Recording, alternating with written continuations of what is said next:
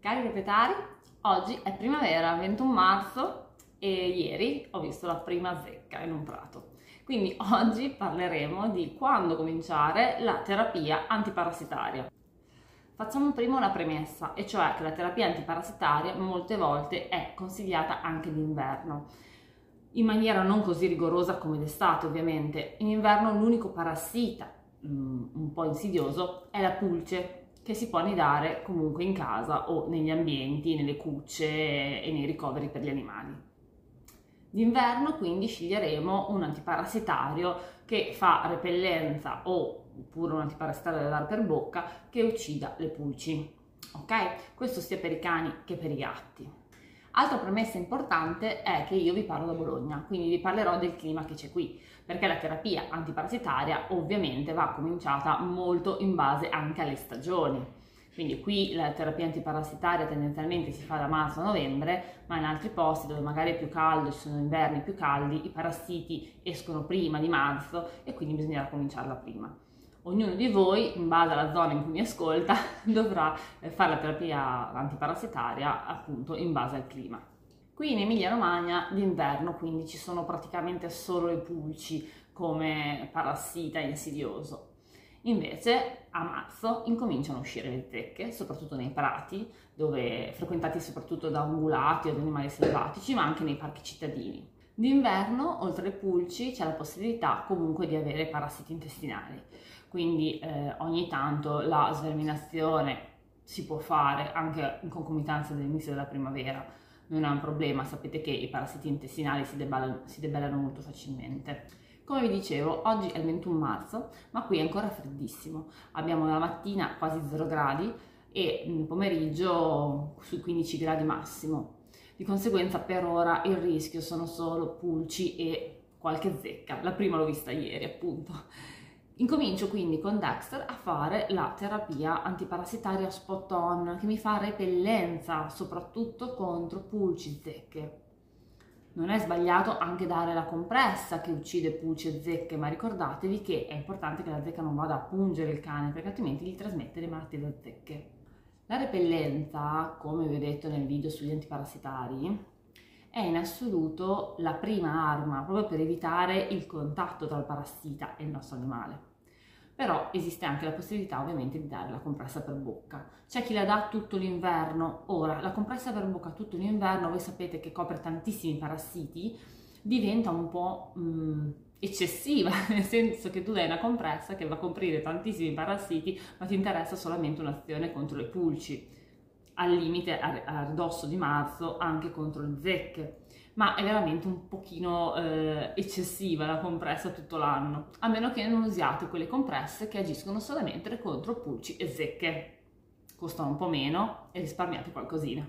Le strategie antiparassitarie sono veramente tantissime e non c'è in assoluto qualcosa di sbagliato o di giusto, bisogna vedere qual è l'effetto desiderato e poi bisognerà fare un attimo un bilancio economico su quanto costa il tutto.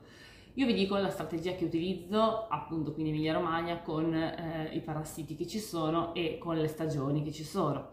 Tendenzialmente comincio oggi eh, la, la repellenza con uno spot on, va benissimo anche il collare, e quando cominceranno a comparire le prime zanzare incomincerò la terapia con la compressa. Voi ricordatevi che la compressa è retroattiva di un mese, quindi in un mondo ideale in cui io vedo la prima zanzara di stagione dovrei cominciare la compressa un mese dopo, perché è retroattiva di un mese. In realtà non è detto che io veda le primissime zanzare, quindi quando le vedo massimo aspetto dieci quindici giorni e poi comincio la compressa. Qui le zanzare cominciano a comparire a maggio, quindi a metà aprile si incomincia già con la compressa e andiamo avanti fino a novembre, perché dobbiamo coprire le ultime zanzare che solitamente spariscono ad ottobre. Per la repellenza potete cominciare sia uno spot on che un collare, è uguale. Per quanto riguarda invece l'attività microfilaricida, quindi la famosa compressa che uccide i parassiti, potete usare sia la compressa sia l'iniezione annuale che vi fa il veterinario. copre meno parassiti, ok? Quindi non vi uccide anche le pulci, le zecche, gli stronchi. Io personalmente preferisco la compressa, ma dovete essere sicuri di, avere, di essere puntuali ogni mese a dargliela, perché altrimenti se, se vi dimenticate di dare la compressa avete un periodo pericolosissimo di scopertura in cui il cane può contrarla. Altra cosa fondamentale è eh, fare sempre il test san- sul sangue prima di cominciare la terapia antifilaricida, microfilaricida, quindi a marzo, aprile si fa un prelievo per vedere test filaria leishmania, quindi vedere se il cane ha contratto queste malattie.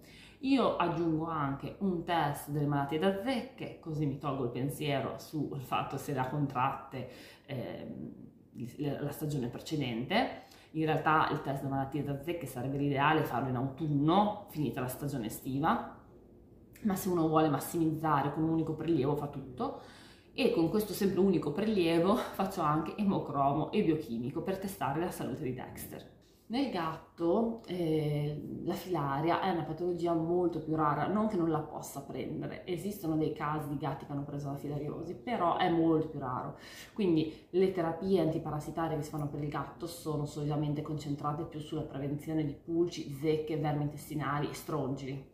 Eh, detto questo, anche fare il prelievo per la filaria prima di ogni stagione al gatto diventa pindaginoso, soprattutto perché nel gatto è più complesso fare il prelievo, però eh, non è sbagliato in assoluto farlo.